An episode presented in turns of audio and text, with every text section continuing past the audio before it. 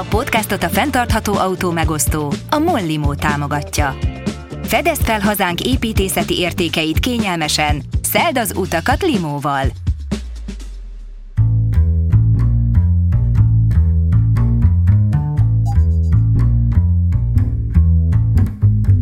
Köszöntöm a kedves hallgatókat! Ez az Auditorium, a Magyar Építőművészek Szövetségének podcastja, én pedig Zubrecki Dávid, építészeti mesemondó vagyok. Idei évadunkban is arra a kérdésre keressük a választ neves szakemberekkel, vajon mitől lesz fenntartható egy épület, egy város, egy falu, vagy épp egy közterület. Mit is jelent ez a kissé elcsépelt kifejezés, fenntartható építészet? Természetesen minden vendégünknek mást. Abban azonban talán valamennyien egyetérthetünk, hogy az építészet nem pusztán házak tervezését jelenti. Így közlekedési problémákról, oktatásról és civil szerveződésekről épp úgy szó esik majd az elkövetkező adásokban, mint a városi természetvédelemről. A harmadik évadban is izgalmas témákkal, érdekes vendégekkel készülünk, tartsatok velem! Klassz dolog, amikor valakinek nem csak eredeti gondolatai vannak az építészetről, de lehetősége is van megvalósítani azokat. Molnár Beának többször adódott ilyen lehetősége, és szerencsére élt is velük. Olyan budapesti épületek belső tereinek kialakításában vehetett részt, amelyek régóta meghatározó, ikonikus helyei a városnak, és amelyek az elvégzett munkák után még eredetibbekké válhattak. A fenntarthatóságnak hogy az eredeti meghatározásából indulunk ki, ugye azt jelenti, hogy a hogy minden hogy építészeti szempontból, hogy minden olyan építészeti beavatkozás lesz fenntartható, amit a, a jelen generációinak az igényeire úgy alakítunk ki, hogy a jövő generációinak az igényeit, hogy azok kielégítését ne veszélyeztesse, vagy ne változtassa, akkor mondjuk egy, egy ilyen új új épület esetében egy kicsit könnyebb erről beszélni, mert egy csomó információt fogsz ahhoz találni, hogy mondjuk ha egy, egy ilyen fenntartható rendszert vagy ö, épületet szeretnél létrehozni, akkor mondjuk milyen anyagok, milyen technikai lehetőségeid, vagy szerkezeti lehetőségeid vannak erre. Tehát mondjuk, mondjuk azt, hogy ez viszonylag ilyen behatárolhatóan lehet tervezni. De amikor egy egy mondjuk egy olyan épülethez kell hozzányúlni, ami már megvan, és ami, ami a munkáinknak mondjuk egy, egy jelentős részét teszi ki, akkor mondjuk ugye egész mást, mást jelent ez a fenntarthatóság, de én nagyon, nagyon szeretem ezekkel a régi épületekkel kapcsolatban is ezt a fogalmat így fejtegetni, vagy így gondolkozni rajta, mert hogy van ezeknek a régi épületeknek egy olyan vetülete, ami nem annyira mérhető ugye, mint egy új épületnél, vagy nem ezek az anyagias értékei vannak meg, hanem inkább ezek a mérhetetlen, vagy ezek a, a szellemi, kulturális értékei vannak, és azt gondolom, hogy amikor egy építészként egy ilyen feladatunk van, akkor, akkor, akkor így tulajdonképpen teljesen ránk van bízva az, hogy ezekből az értékekből mit mentünk meg, és hogy hogyan, hogyan teljesítjük ezt, azt, hogy, hogy mondjuk ezeket az értékeket maximálisan át tudjuk adni a, a jövő generációjának. És akkor ezzel vagy, vagy azt gondolom, hogy ha ez mondjuk sikerül, akkor, akkor ebben, ebben lehet ezt a fenntarthatóságot mondjuk megfogalmazni. Molnár Bea építész, a Plant Atelier Péter Kis vezetőtervezője. Diplomáját a Moholi Nagyművészeti Egyetemen szerezte, jelenleg az egyetem doktorandája. Több mint tíz éve oktat építészeti és belső építészeti tervezést. Kutatási területe az élhető környezet és az együttműködő építészet. A megőrzés és a fenntarthatóság a legkülönfélébb formákban jelenik meg a munkáiban, és számos olyan projekt fűződik a nevéhez, amely kivívta a hazai és a nemzetközi szakma figyelmét. A Tokyo Designers Weekend két interaktív konténer installációját is megvalósíthatta. Az egyik az etnikai sokszínűség kérdését, a másik a hulladékokhoz fűződő viszonyunkat dolgozta fel. A Real School Budapest Nemzetközi Általános Iskola műemlék épületének belső építészeti kialakítása során szintén az oktatási környezetben megvalósítható fenntarthatósággal kísérletezhetett. Magyarországon megvalósult munkái közül több új irányt mutatott a hazai belső építészetnek. Mindenek előtt a Katona József Színház belső tereinek újragondolása, vagy épp az állatkert nagysziklájában megvalósult zoológiai múzeum tervezése. A 2010-ben elkészült bazalt borborászatot, amely a présházak arhetipusait és a falakra kapaszkodó növényzet lenyomatát idézi meg, a 4 milliós havi látogatottságú Arch Daily magazin online szavazásán az év legjobb ipari épületévé választották. A 2020-ban átadott Gyarmati Dezső uszoda épületét tavaly jelölték Miss van der Rohe díjra.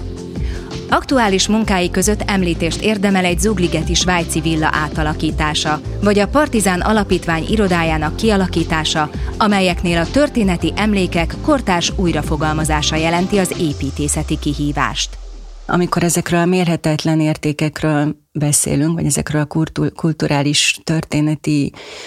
művészeti értékekről beszélünk, akkor egy, egy ilyen meglévő épületnél, ami ugye nem kell, hogy feltétlenül emlék legyen, csak egy valamilyen valamilyen megőrzendő épület, tehát amiről azt mondjuk, hogy nem lebontásra ítélt, hanem tovább szeretnénk a, a használatát valahogyan gondolni, akkor ugye általában van, van két ilyen a spektrumnak két véglete, ahogyan ehhez hozzászoktak építészek nyúlni, vagy, vagy egy ilyen építészeti beavatkozás történik. Az egyik véglet az az, amikor amikor mondjuk hogy teljesen a lepusztult állapotának a romantikáját mondjuk megőrizve, az új építés az valamilyen fajta kontrasztot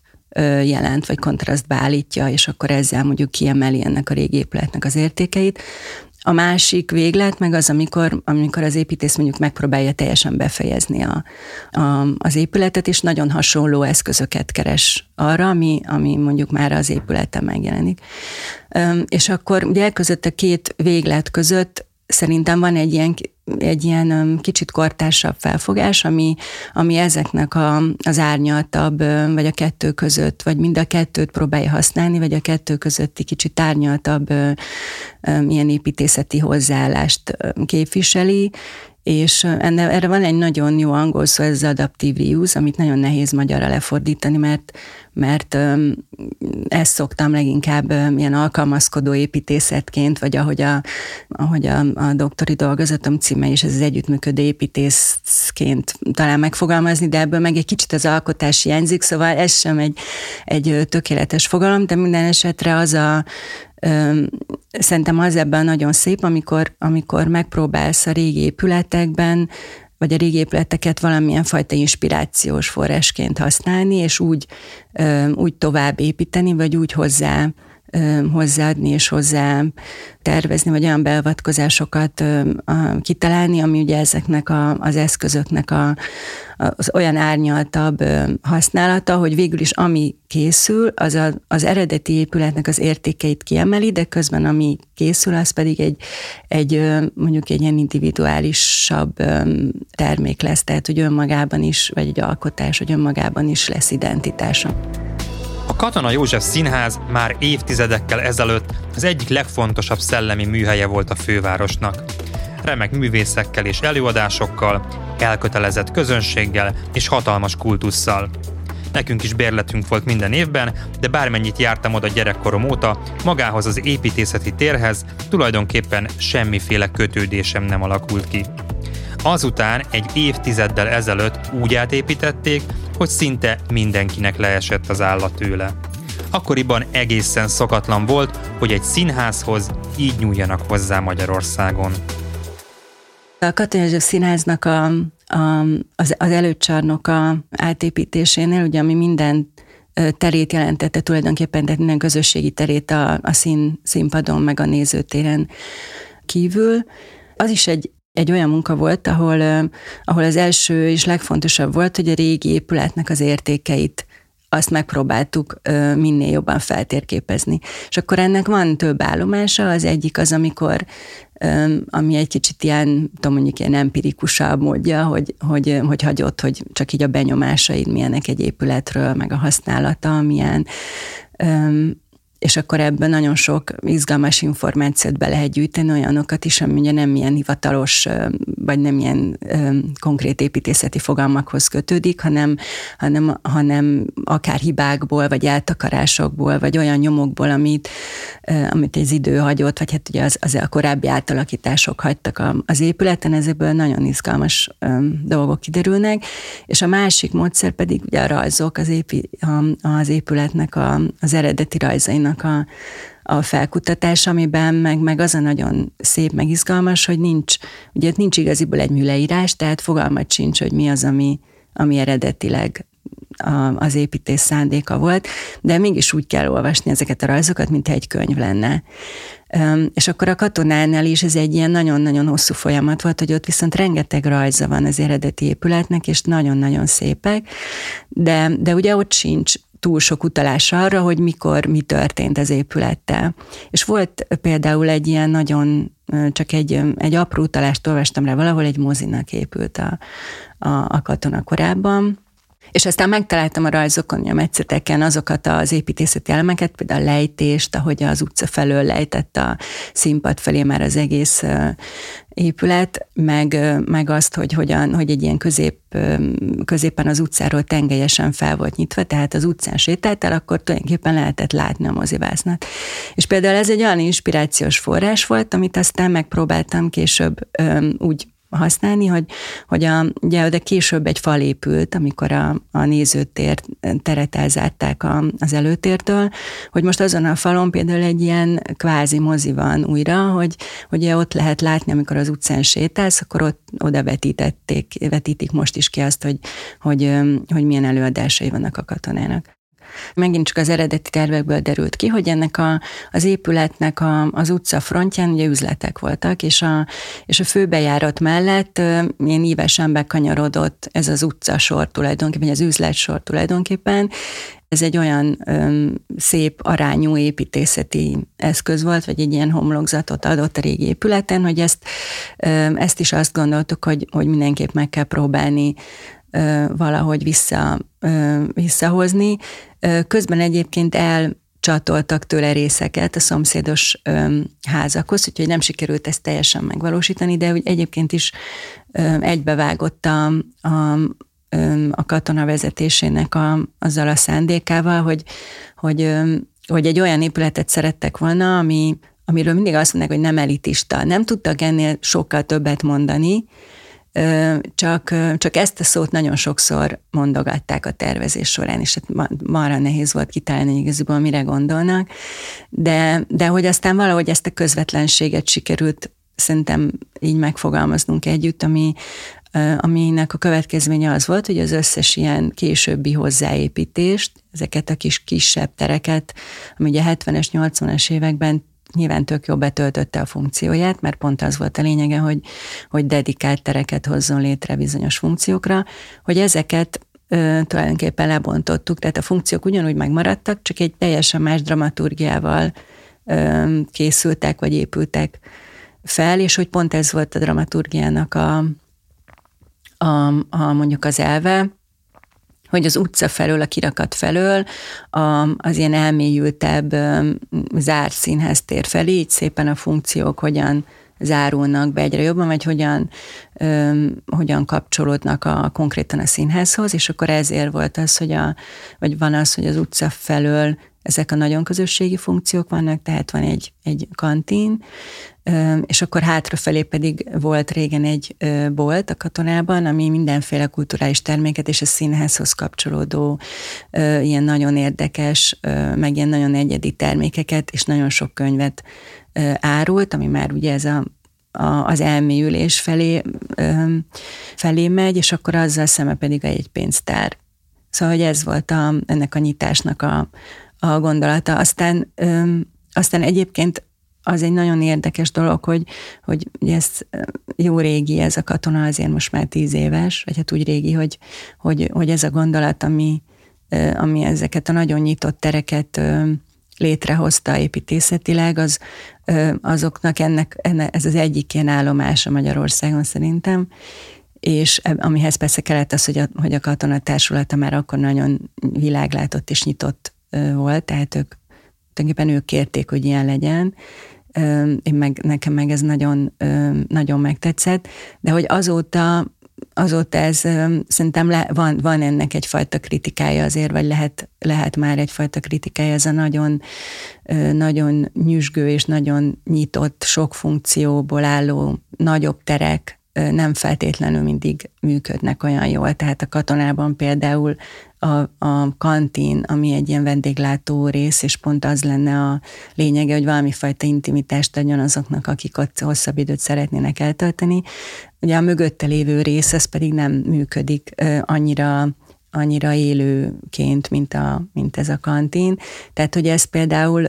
például egy ilyen ilyen érdekes kritikája ennek a gondolkodásnak, tehát most már lehet, hogy picit máshogy csinálnám. Az átalakítás után érkező vendégeket először természetesen a kirakatszerű nagy ablakok lepték meg. Mintha nem is színházba, hanem kávéházba lépne az ember.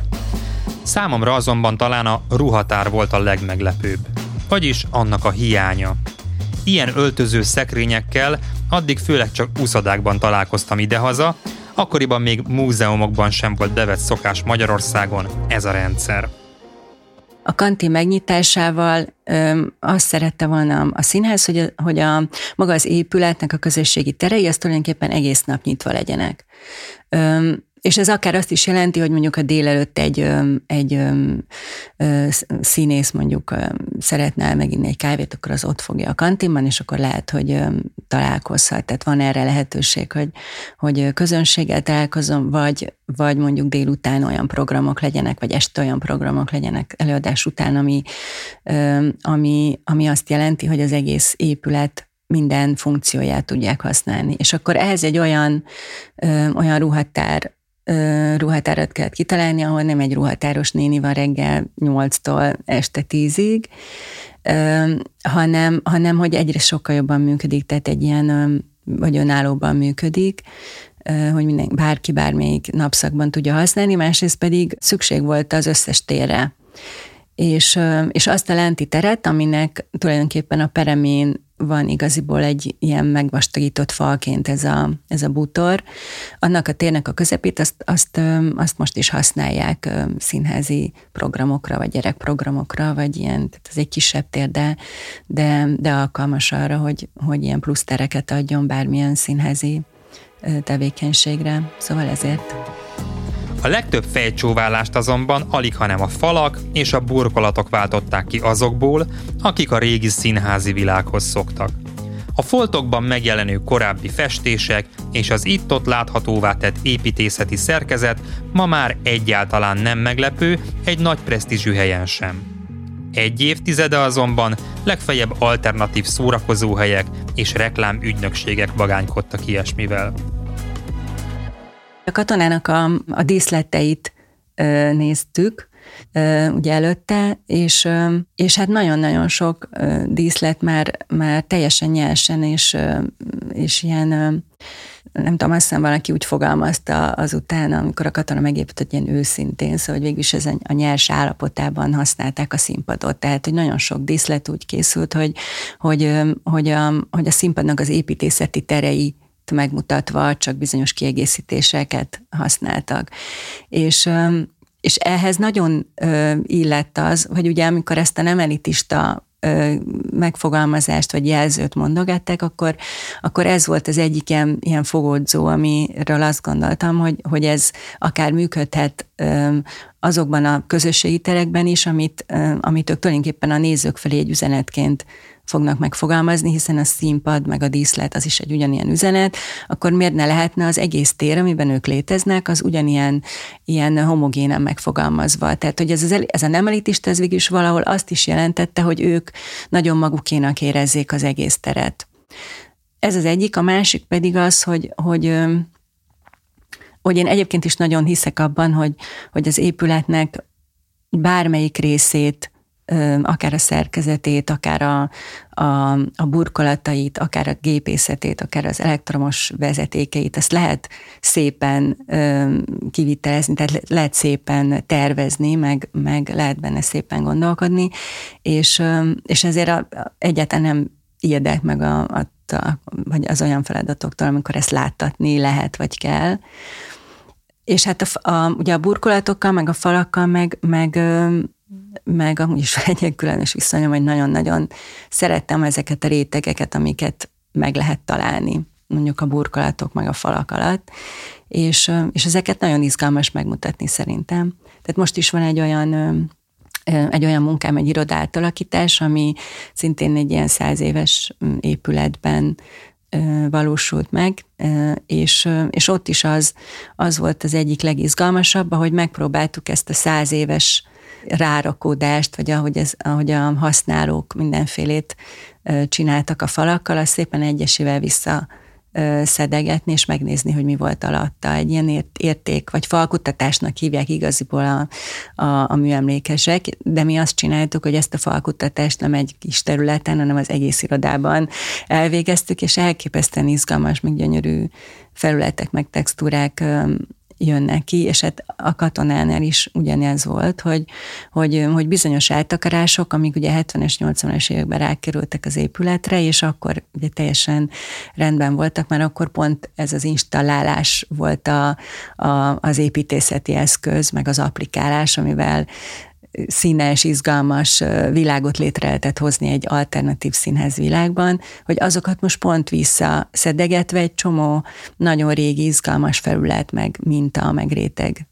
előjött. És ezek mégis ugyanúgy az épület része, tehát ugyanúgy üzenete van, mint ahogy náluk a színpad ilyen nagyon nyers megmutatásának. Ha azt mondom műemléképület, mindenkinek megjelenik a lelki szemei előtt egy ház, valamelyik történelmi stílusban. Pedig egy műemlék olyan is lehet, mint az állatkert nagy sziklája, amely teljesen egyedi, semmihez sem hasonlítható formájú, egyedülálló alkotás. Egy évszázadon keresztül csak a tartó szerkezet töltötte ki belülről az üres vázat. Ebbe a különleges térbe kellett tehát kiállítótereket terveznie Molnár Beáéknak. Ez kívülről egy ilyen díszletszerűség akar lenni, de belülről a tartószerkezet, ez hihetetlen izgalmas, egy vasbetonváz, ami, amiben óriási, tehát belülről óriási terei vannak, és tényleg nagyon, hát egy építés számára elképesztő tereket jelent, és, és ebbe az épületben még, még száz évvel ezelőtt, még az első igazgató álma volt egy zoológiai múzeum megvalósítása, de azóta sem sikerült ezt valamiért megvalósítani, hanem, hanem aztán most a, a rekonstrukció kapcsán, amikor már ugye olyan leromlott állapotba került az épület is, hogy, hogy, hogy szükség volt építészeti beavatkozásra, akkor döntötték el, hogy ezt a zoológiai múzeumot végül is megvalósítják, és akkor ennek lettünk mi a, a tervezője a plant építészirodával, és ott, ugye ott belső tereket kellett igaziból létrehozni, ami, ami ugye azért érdekes, mert, mert valamilyen viszont ki kellett alakítani ezzel a meglévő szerkezettel, ami ugye már nem ez a nem az, hogy akkor a falakhoz hogyan, hogyan viszonyul az ember, vagy, vagy a, a vagy kimondott műemlékértékekhez, vagy az épület kimondott értékeihez, hanem egy nagyon nyers vasbeton vázra lehetett azt mondani, vagy kellett azt mondani, hogy ennek milyen értékei vannak. És akkor egy olyan, olyan belső teret próbáltunk erre is kitalálni, ami nem eltakarja ezeket a, ezt a vázszerkezetet, hanem hogy mindenhol megpróbált úgy ö, igazodni hozzá, hogy, hogy, hogy ennek a geometriájára nagyon ö, rá ö, folyva, vagy így rászőve, tehát mint egy ilyen szövetszerűen nőtte be ezt a nagyon izgalmas konstrukciót, az összes belső tér, és igaziból akár belül, akár kívül sétálsz ezekben a múzeumi és terekben, mindenhol érzékelni lehet magát a, ezt a vasbeton szerkezetet. Mert ugye ez igaziból úgy, úgy gyönyörű, ahogy van, hogy bemész, és egy ilyen nagyon szép szerkezet, de abban a pillanatban, hogy egy kiállítást bele kell képzelni, és tudod, hogy falakat kell beletenni, rögtön ugye eltakaródik egy csomó dolog. Tehát, hogy egy olyan rendszert kellett kitalálni, ahol, ahol gyakorlatilag egyetlen egy gerendát sem takarunk el, meg egyetlen szerkezeti elemet sem, hanem ugye mindenhol közé ö, szőttük be ezeket a felületeket. Ennél fogva aztán nem is derékszögű terek jöttek ki, hanem egy, egy ugye poligonokból álló terek lettek, és az nagyon izgalmas volt, hogy, hogy ez is egy, ugye nem nem egy számítógéppel készült tervezés, hiszen a nagy sziklának a, a szerkezete az már régen készen volt, tehát nem nagyon nehéz lett volna azt ugye egy, egy 3D-s programmal valahogy megtervezni. Úgy próbáltuk egyébként, de, de, de mindenféle módon megpróbáltuk ezeket a poligonokban álló tereket valahogy úgy lerajzolni, hogy meg lehessen építeni, tehát hogy kommunik kommunikálni tudjunk a kivitelezővel, de, de egyszer nem lehetett. Tehát, hogy bármilyen, bármilyen metszelt, kihajtogatott papírmodell, vagy, vagy térbeli modell semmi nem volt arra alkalmas, hogy egy kivitelező megértse ezeket a tereket. Úgyhogy végül is az lett a, a megoldás, hogy hogy ilyen napi ö, helyi művezetéssel készültek ezek a terek. Fotókat ö, csináltunk minden nap, és azokba a fotókba rajzoltuk bele azt, hogy hova kell a, a, a falakat ö, húzni,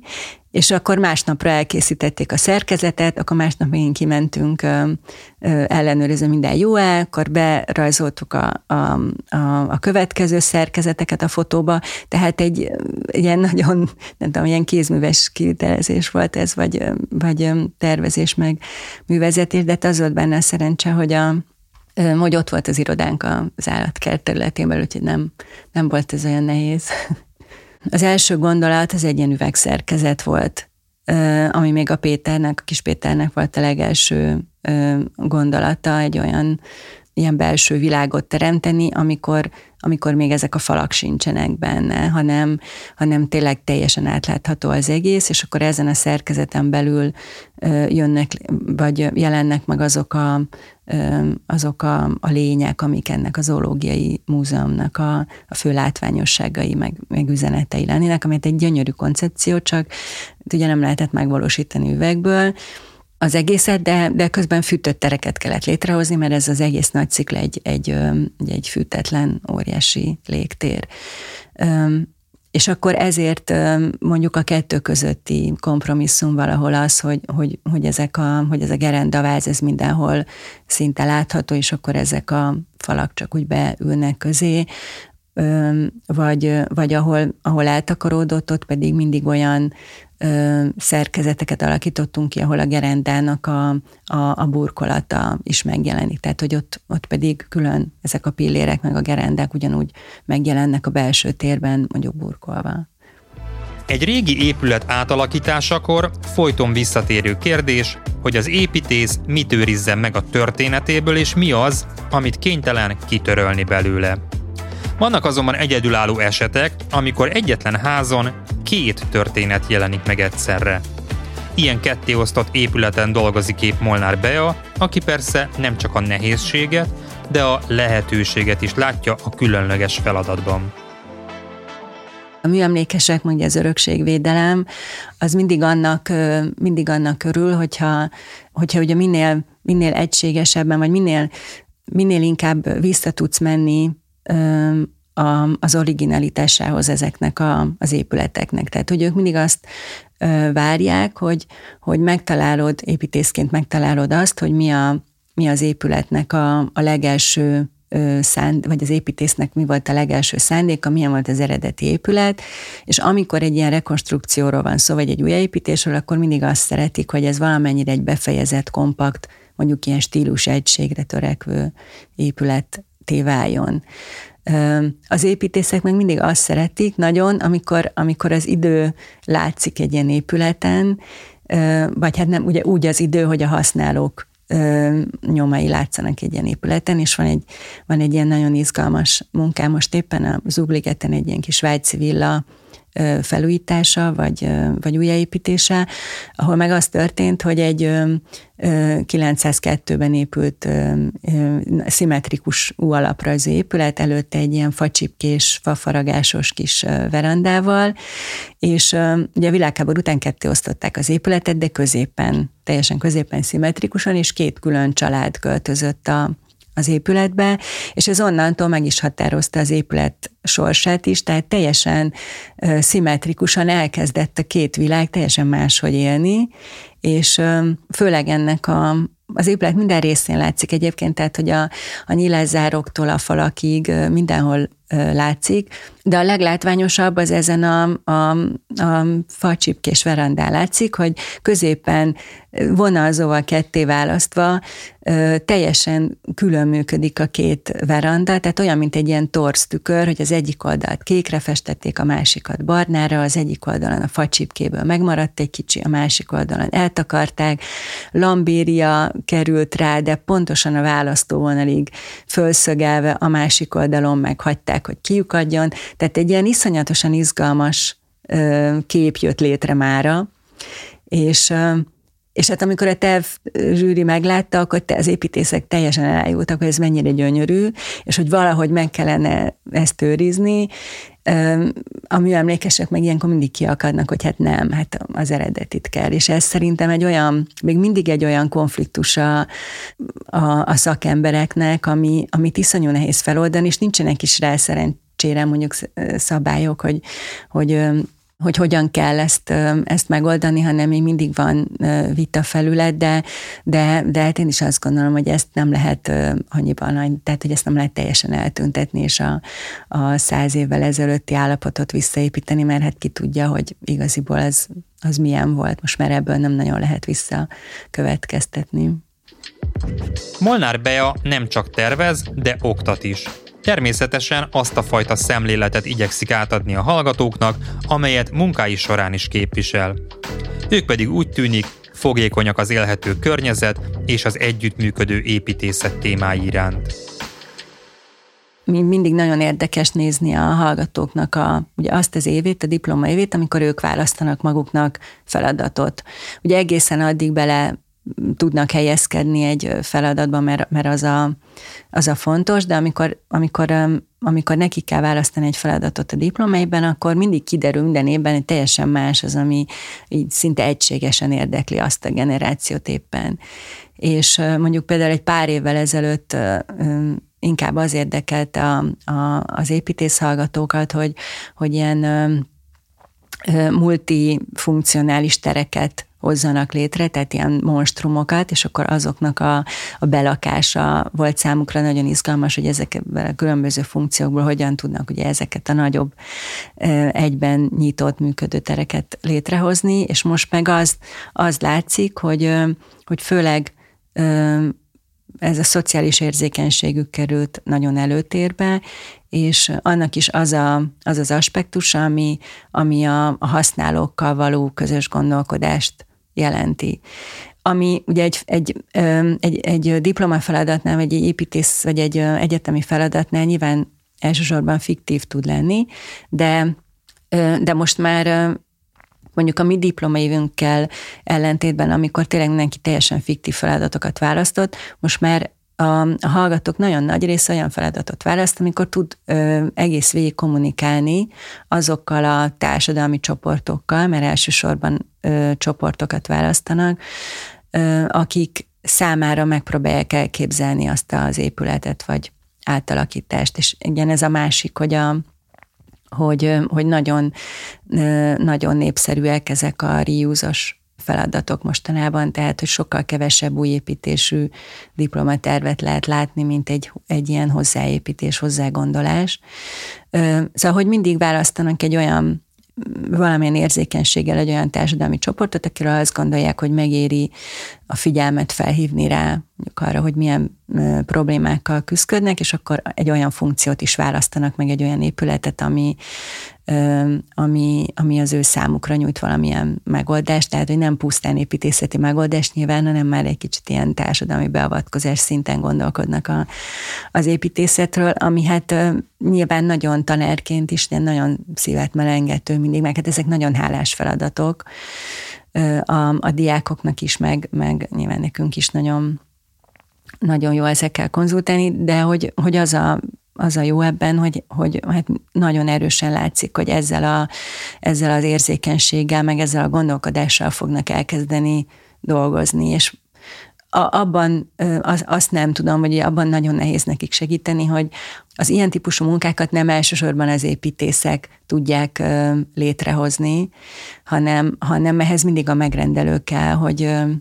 hogy, hogy ezt a közös munkát, ezt, ezt akarják, vagy, vagy ebben az építészekben is bízzanak annyira, hogy, hogy nem csak szerkezetekben tudnak gondolkodni, hanem az ő életük is fontos számunkra. Ebben nem tudom, hogy hogyan tudunk nekik segíteni, de mármint már olyan, arra gondolok, hogy amikor, amikor friss diplomával elkezdenek munkát keresni, akkor nem biztos, hogy, hogy nagyon sok ilyen munkájuk lesz még Magyarországon, de de hát reméljük, hogy ezen annyira fel lesznek áborodva, hogy, hogy majd valamit csak tesznek, hogy ez így legyen. Ez volt az Auditorium harmadik évadának utolsó adása, melyben Molnár Bea mesélt az együttműködő építészetről, a Katona József Színház, az Állatkerti Nagyszikla és más épületek újragondolásáról. Ha tetszett az adás, hallgassátok vissza a korábbiakat is, mi pedig elkezdünk gondolkodni a folytatáson. Zubrecki Dávidot hallottátok, szervusztok a Viszonthallásra!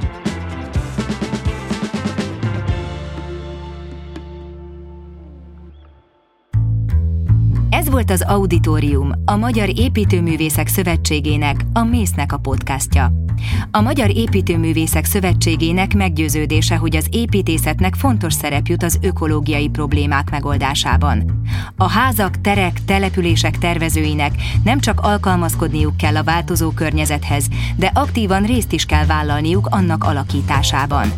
A 21. század építészeinek olyan szempontokat is figyelembe kell vennie tervezés közben, amilyeneket elődjeinek soha nem kellett. Erről pedig nem csak a szakmán belül kell beszélni, hiszen a megváltozott feltételeket a felhasználóknak, a megrendelőknek is ismernie kell. Szerkesztő műsorvezető Zubrecki Dávid. Felelős szerkesztő Libor Anita. Kreatív producer Pentelényi Kovács Tímea. Hang- és utómunkaszerkesztő Újvári János. Narrátor Zsigmond Tamara. A podcastot a fenntartható autó megosztó, a Mollimó támogatja.